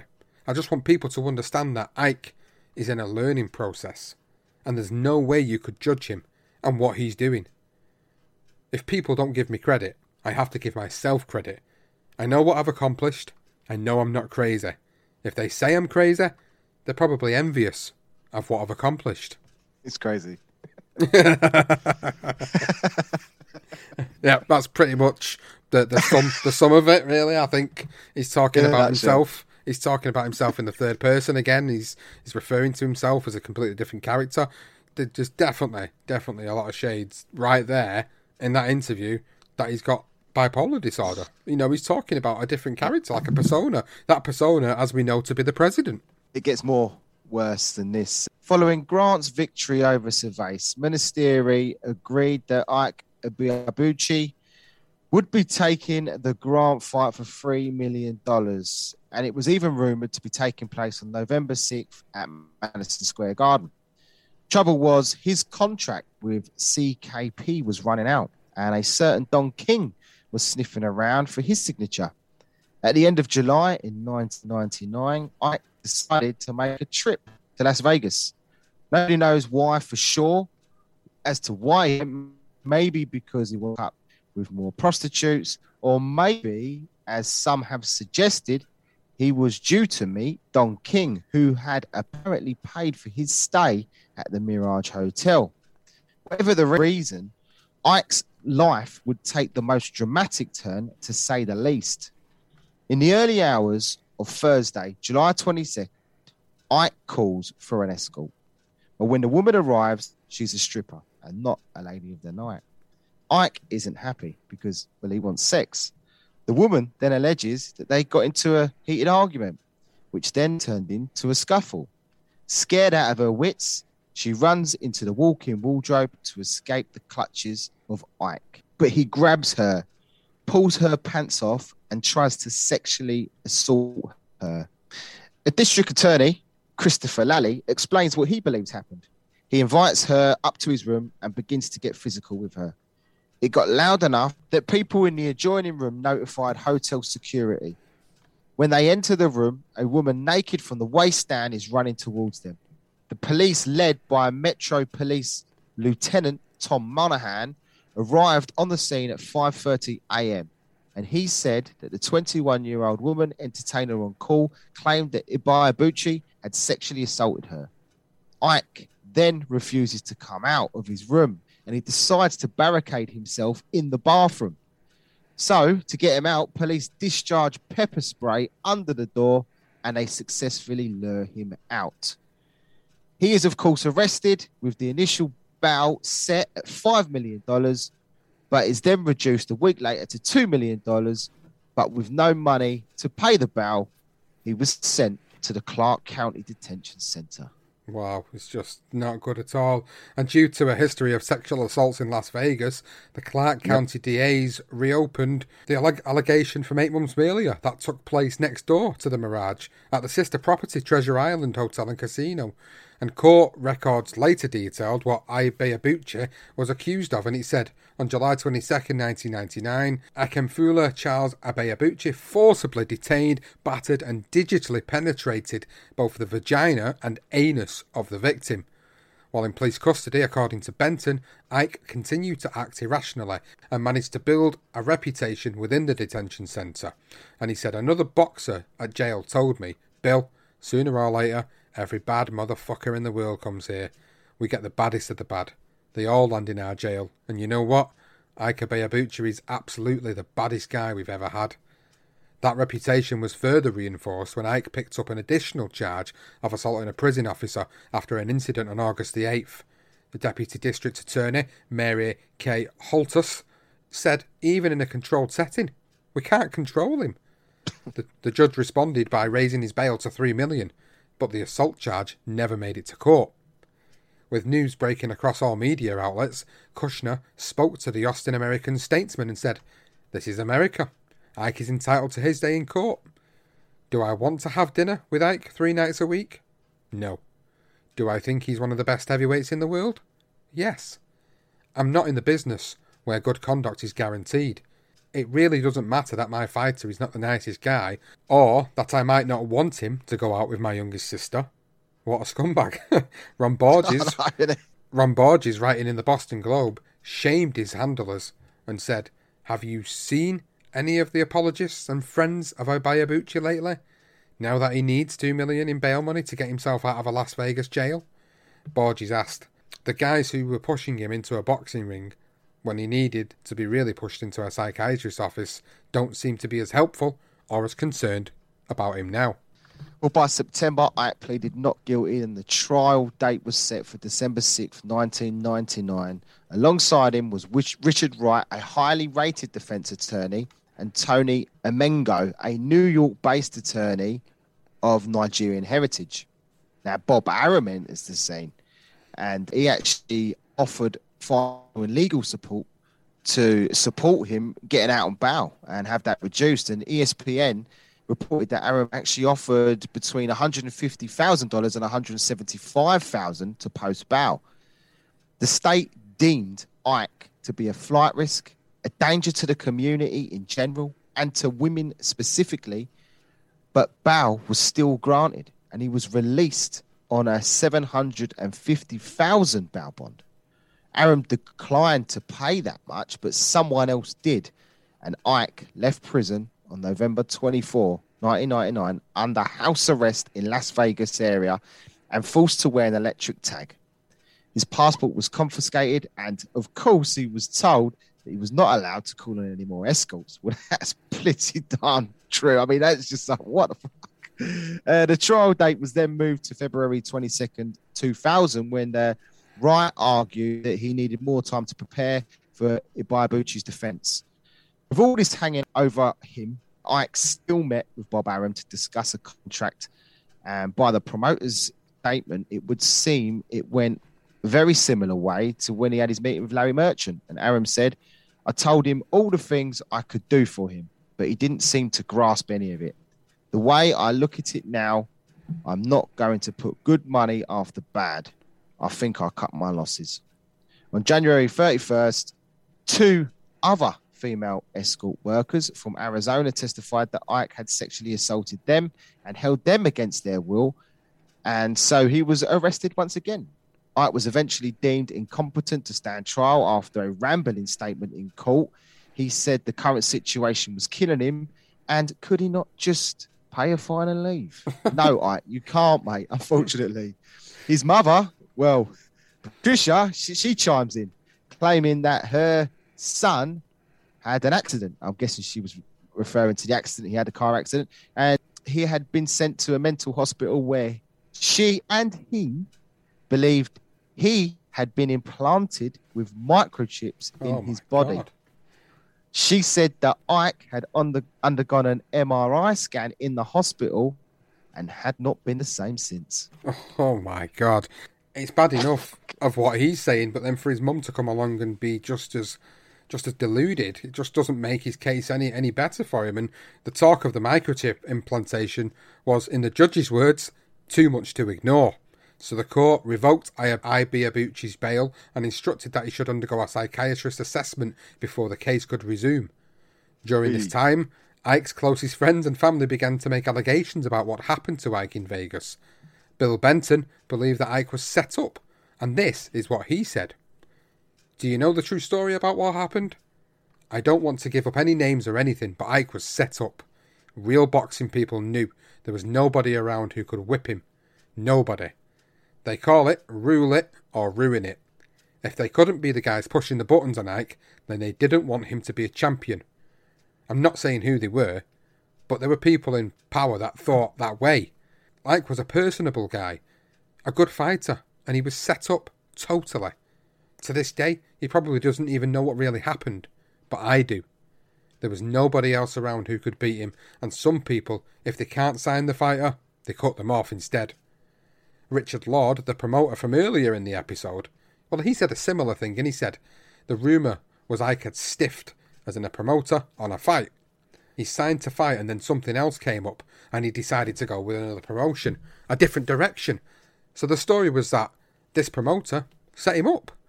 The next thing, he's in jail, convicted, and in the crazy house. Of course, Ike's mother Patricia would also allege more directly, and she didn't beat around the bush when she said this, that Kushner set her son up. And she said Kushner was hounding Ike to renew his contract with him. Ike informed Cedric that he needed to shop around to have a better understanding of what his worth is, and if he matched it, he would re sign with him. Cedric was not happy with this because he knew he had been underpaying Ike. Wow, some crazy allegations there. I mean, Kushner's not put himself in a pretty picture. Let's be honest, Kushner's just all about the money, but we know that. But some of the the craziness that some of these guys are coming out of, I'm not quite sure, but I, I, don't agree with it. But Bob Spagnola, he also, you know, he's bit with me, I suppose. He disagreed completely. He said, "I don't know if you've been to Vegas, but it's a pretty dis- it's pretty disgusting in a lot of ways." you could be walking with your wife or your fiance, and the next thing, someone hands you a picture of a Playboy model offering cheap drinks and an 800 number to call. I guess I walked out in front of the Mirage and started making some calls, and the rest is history. While still waiting to be declared mentally fit to stand trial, several psychiatrists actually examined Ike. Neither were conclusive uh, but one comment did ring true with the judge. He doesn't share the same reality as the rest of us in this courtroom. He was finally sent to Lakes Crossing Centre for mentally disordered offenders, a maximum security psychiatric facility, and his mother should have joined him. Med- medical experts concluded he exhibited bipolar disorder and a judge granted permission to force medicate him after he refused to take any medication. Eight months later, two years after his arrest, he was ruled competent enough to stand trial. He entered the Alford plea, which is a guilty plea in criminal court whereby a defendant in a criminal case does not admit the criminal act and ascertains innocence. Therefore, Ike admitted that the evidence presented by the prosecution would be likely to persuade a judge or a jury to find him guilty beyond a reasonable doubt. And he was found guilty of rape. He should have received 10 years to life in prison for, for that, basically. But instead, he got two to 10 years for battery with intent to commit a crime and three to 20 years for attempted sexual assault to be served consecutively. He was paroled for the first charge of rape in 2001 and was denied parole on the second charge on four occasions, which was in August 2004, August 2007, February 2009, and May 1st, 2012. When he was refused one of his paroles, Ike actually wrote a letter to Graham, who he blamed. He said, Tim Graham, you bastard. You misinterpreted my opinion on women in your article when you promised me that you would be truthful. You calls you calls me my parole, you son of a gun. I don't ever want to see you again. fucking hell!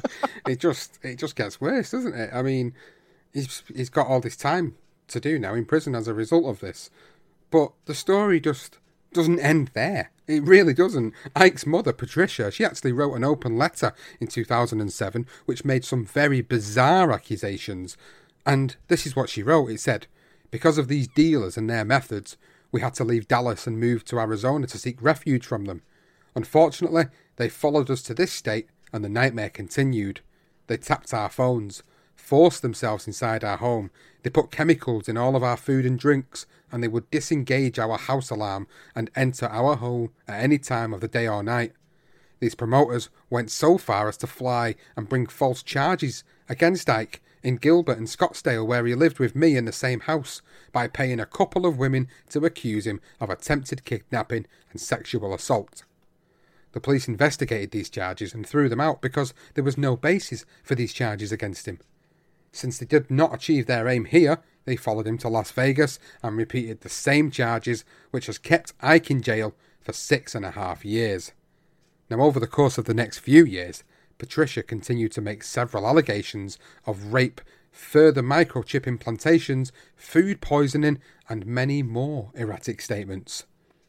One, in particular, does demonstrate her mental state of mind at the time when she declared, You may think I'm crazy, but someone came into my home and raped me. They are looking for my eggs so that they can get a heavyweight boxer. This has been going on for 10 years. Incredibly, Patricia was still working as a nurse, even though she's quite clearly unwell, and she's been quite clearly unwell for quite a long time. That was up until March 23, 2010, when she was finally revoked of her nursing licence. Less than four years later, on February the 13th, 2014, a few months after Ike's father had passed away, Patricia Ibeabuchi died of a heart attack. Ike Ibeabuchi's Facebook page read, The American government should be proud of their wicked murder. We mentioned a few parole hearings that when um, that, that failed. Well, there was a total of nine parole hearings over 11 years, and Ike failed to convince the authorities that he should be freed.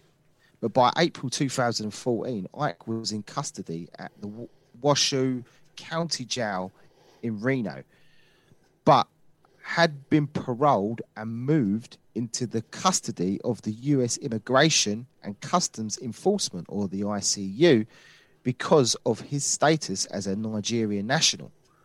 ICU later revealed that after a hearing in front of an immigration judge, an order was made to have him deported to Nigeria. I'm not surprised they're thinking ship him out. While awaiting de- deportation, Ike Ibeabuchi was held at ICU's Eloy Detention Center in Arizona.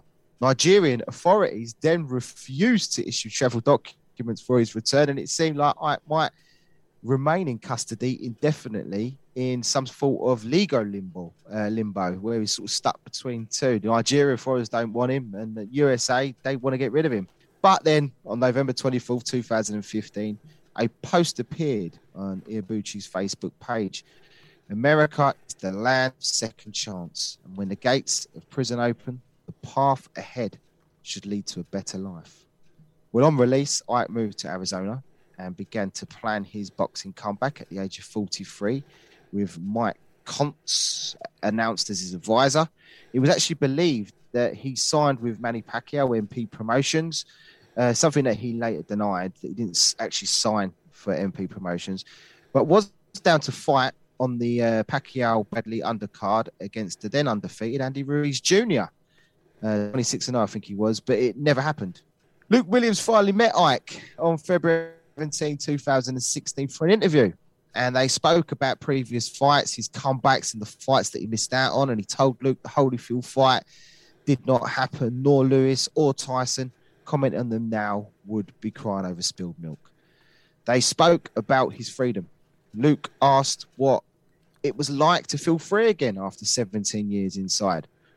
I don't know if I am free yet, he admitted after a pause and his voice almost wistful. I won't feel free until I step into the ring to carry on where I stopped after my 20th fight. So I won't know the answer to that question until I return to the boxing ring. I can't consider myself free until then. Now, less than two months later, Ike Ibeabuchi was arrested again on April the 7th in Gilbert as part of Operation Justice 2016. This yearly operation coincides with the National Crime Victims' Rights Week and the United States Marshal Service, alongside other local, federal, and state agencies, target fugitives and criminals with outstanding arrest warrants and apprehend as many as possible in the period of April. Now, Ike was on that list because he failed to attend, actively participate, and remain in sex offender treatment while on probation. Ike was assessed by three psychiatrists. Two said he was competent for trial, and one did not, but eventually he was sentenced to three and a half years in Eyman State Prison with 505 days of time served. While in prison, Ike made several appeals, but all of which failed, and it was reported that he had committed eight disciplinary infractions, five classified as minors, including disobeying verbal or written orders, and three classified as majors, including disorderly conduct and threatening or intimidating behaviour. According to the Arizona Prisoner Database, something that Luke Williams would check regularly to keep tabs on Ike's movements, Ibeabuchi was released from prison on September the 23rd, 2020, and transferred to immigration custody in Arizona. Now, Luke has recently confirmed that he remained there until the summer of this year, when he was finally released and went back to Nigeria. And I suppose there's only one way we're going to be able to close this episode, and we're going to close it with the words of the author, of the Prince of Pandemonium, and an unbelievable book that I think everybody should go and buy and read. And this is what he sums up about Ike's dramatic fall that early morning in July perfectly, and it reads As Ibeabuchi's demon devoured him, his world title dream, like the dreams of so many gamblers who rode into town before him, proved to be nothing but an illusion. The hotel whose bathroom Ike crouched in as his dreams collapsed around him. The Mirage. What do you say? I'm lost for words, mate. It's one of the it's one of the most compelling tales that we've ever done for the darker side of boxing. I, I think it's got a a mixture of so many different elements to it, and what do I feel about it initially? My initial reaction to it is that again, I think Ike Ibeabuchi was failed by so many people around him, like so many of these guys before him. He was failed by the people around him. Cedric Kushner, I think, is the first person you point the finger at, and you think to yourself, originally, early in the story, early in his life, it seemed like he was there with the best of intentions, and I think eventually, because of the the madness that surrounded Ibeabuchi and the way he would act, the way things would go, it kind of felt like Kushner had had enough of that, and really he was only there for the money. And these allegations of him setting him up, well, we're never going to know. I mean, his mum was quite adamant that he was set up, but then his mum was quite adamant that there was demons in the air conditioning and that she had tinfoil on the windows to keep the demons out. So make what you will of that and that comment. But Ibeabuchi was quite clearly suffering from some sort of mental illness. Uh, bipolar disorder seems to be the most evident. I'm not a clinician, I'm not a doctor, I can't diagnose, but my, my education on, on these types of illnesses, it seems to be pointing to that direction. So I actually genuinely feel sorry for him from that aspect of his of his life, but I don't feel sorry for him for the crimes that he committed because the crimes that he committed were disgusting. He, he referred to himself in the third person. He had his own persona, this alter ego, and he felt like it was okay to do the things he did to women, and that he had this sort of disdain for women, even though the biggest influence in his life was his mother. But yet he had this disdain for every other woman he met. It just it, it's crazy. And obviously the, the the work that's gone into the book that Luke's done, uh, the Prince of Pandemonium, really puts a good picture together. And obviously we've used it as a source for this episode. We've used many other sources for this episode, but I can't recommend Luke's book highly enough. And Luke will be on our show as an addendum to this episode to discuss his book and, and discuss his thoughts and feelings on Ike Ibeabuchi. And it's going to be really interesting to hear what, what Luke has to say directly about all this. But I'm going to switch it to you now, Johnston, and I want to hear your assessments of uh, Ibeabuchi and everything that happened surrounding him and, and what you think ultimately, you know, would have helped him or could have helped him. The thing is, is a lot of people say how bright he was. He was actually quite a clever guy, and I mean, you see it the brief description we had from his from his childhood, where he was, um, you know, he was a very clever clever kid. He, he, could have he wanted to be a doctor and he could have pursued that career, but you know the Tyson thing sparked something in him. He wanted to go and become a boxer.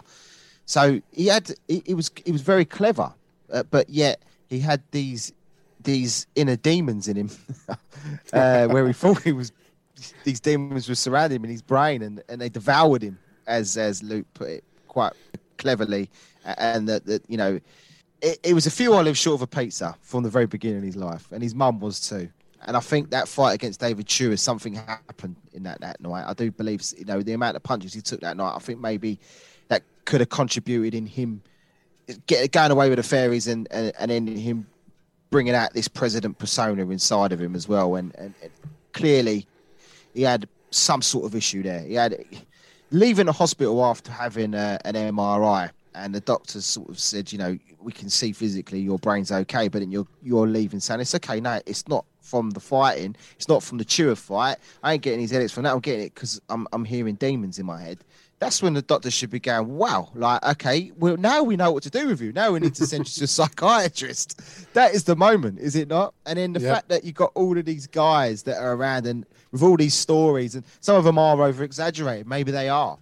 But it does, you know, I think from the words from himself, I think you get the gist and from his mother that they're probably not far from the truth, let's be honest. Um, and I think that those around him just wanted to get him into the ring and into a title fight as soon as they could, so they could earn money from him. As soon as he got that world title, they were going to be raking it in, and that's all they cared about. From the fact that he's hearing Dank Demons in an airport, and Bill Benton's like trying to convince him. I mean, that's not right. The fact that Curtis Cokes in that fight before the Byrd fight, when he uh, if it's before the Byrd fight or not, one of the other fights, I can't remember what one it was now, but the one where he's saying pretend to be pretend he's the president. You know, Curtis Cokes didn't weren't in his corner that time because he could see that something's not right. I think he's probably the only one there that could see there was troubles and was sort of backing away, but sort of still went with it. But he wasn't happy with it, so they bring in another trainer who just makes up, yeah, yeah, we're just we're just calling the president just to get him out here. That isn't right. That's manipulation, and that's that is it's funny. It is funny. I can't. I, I, at times you're going to hear us laughing during this episode. We can't help it because some of this stuff is incredible, um, but it's not right because he clearly was unwell, and and that is the probably the sickening thing about the whole thing is that these these guys around him is all about the money, and he should have just been sent to a psychiatric facility, and he wouldn't have endangered these women because that's that's the problem as well. And there is one thing we didn't add to this, and it's Ike's opinions of women when he was in prison, and the reason why he kept not getting paroled is the fact that he, the way he see it was these these women were prostitutes. So, you know, if he was in Nigeria, he wouldn't be prosecuted for this. Prostitutes are just nothing basically, and he could do what he wanted with them. Um, so that that alone, and he still doesn't feel remorse. You don't feel like he gets remorse from that. So he's not right. He's not right, and he should be in prison. Um, but uh, he's in Nigeria now, by the sounds of things. So uh, good luck with uh, their authorities over there with him. well, it sounds like that. But, it sounds like that's why he's over in Nigeria. If that's exactly. the way he regards women. Him, fuck off, right? Tell her, mate, get out, of, get out of America and let Nigeria deal with you. But look, end of the day, he was on the cusp of becoming of of fighting for a world title. Would he have won it? It's a big what if. I mean, going back to the boxing side of things, you know, he surely was a contender he surely was a contender. Unfortunately, we're never going to know because we never got to see them fights with the guys that were around at the time. Holyfield and Lewis were the two men of the division in 1999, circa 2000. They were the two men. They were the the guys that fought each other in 1999 to be the undisputed heavyweight champion of the world. Ike could have been in that mix, and I think poor decisions being made around him, poor decisions about him were made, and as a result of that, he lost his opportunity. Uh, his, his own mental state of mind lost him the opportunity, turning down so much money to fight on the Michael Grant undercard because he felt like mm-hmm. he should have been the top of that card. He should have been getting more money, and then he comes out randomly talking about he wants five million to fight Lewis. Do you know this? There's, there's a lot that's gone on throughout his life, and, and parts of me do feel very sorry for, for the way that things have gone for him. But then also the other side of me feels like, well, you know, he did what he did, and he, he deserved what he got, which was punishment for prison it's just a very, very tortured soul, unfortunately, that has, has clearly slipped through the net and not been dealt with the right way. And, and as far as everybody's aware, he's in Nigeria now. God knows what's happening there. God knows what, what happens next. Could there be more to this story in the future? Quite possibly. There could be more to this story. There could be more things that happen in the future. Who knows?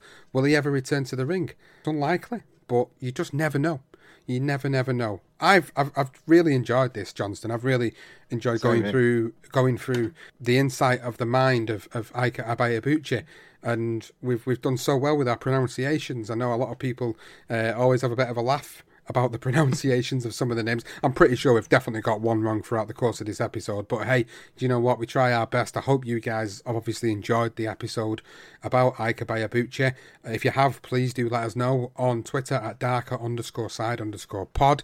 You can let us know on Facebook or on Instagram on the BTR Boxing Podcast Network Facebook page and Instagram page. There's the YouTube channel to subscribe to where all the episodes will be available there too. Johnston, any final thoughts and words before we wrap this up? Just where we started. Ay, caramba. That's what I keep thinking. Honestly, unbelievable. What a, what an amazing tale. Absolutely mind-boggling. Wow. What a man. What what the hell happened to that poor man? Uh, and then he just turns into an absolute rapist, sexual assaultist. I don't even know what to say. I mean, it's just holy shit. Yeah, hope you enjoyed it. I, I, we enjoyed putting it together. You know, thank you to Luke, and you know, there's loads of other. Most of the stuff, not all the stuff, but there's there's a lot of stuff th- that's in here. That's not in Luke's book, obviously. We, we've got some other stuff sourced that, but um, but massive credit to Luke, uh, and and I can't wait to speak to him. Um, so yeah, listen to that. Follow up. We're going to follow up on that, you know. So I mean, I mean, even if anyone's got any questions for Luke, maybe you could drop us a line and let us know when we do meet up with him, have a chat with him. So yeah, looking forward to that. But what story! Wow.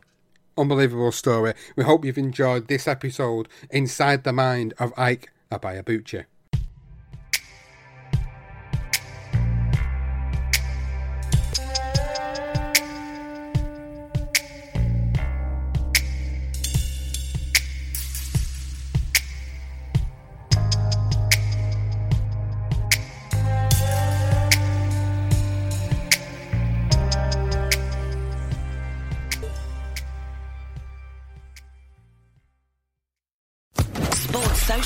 Podcast Network. It's time for today's Lucky Land horoscope with Victoria Cash. Life's gotten mundane, so shake up the daily routine and be adventurous with a trip to Lucky Land. You know what they say. Your chance to win starts with a spin. So go to LuckyLandSlots.com to play over 100 social casino-style games for free for your chance to redeem some serious prizes. Get lucky today at LuckyLandSlots.com. Available to players in the U.S., excluding Washington and Michigan. No purchase necessary. VGW Group. Void where prohibited by law. 18 plus. Terms and conditions apply.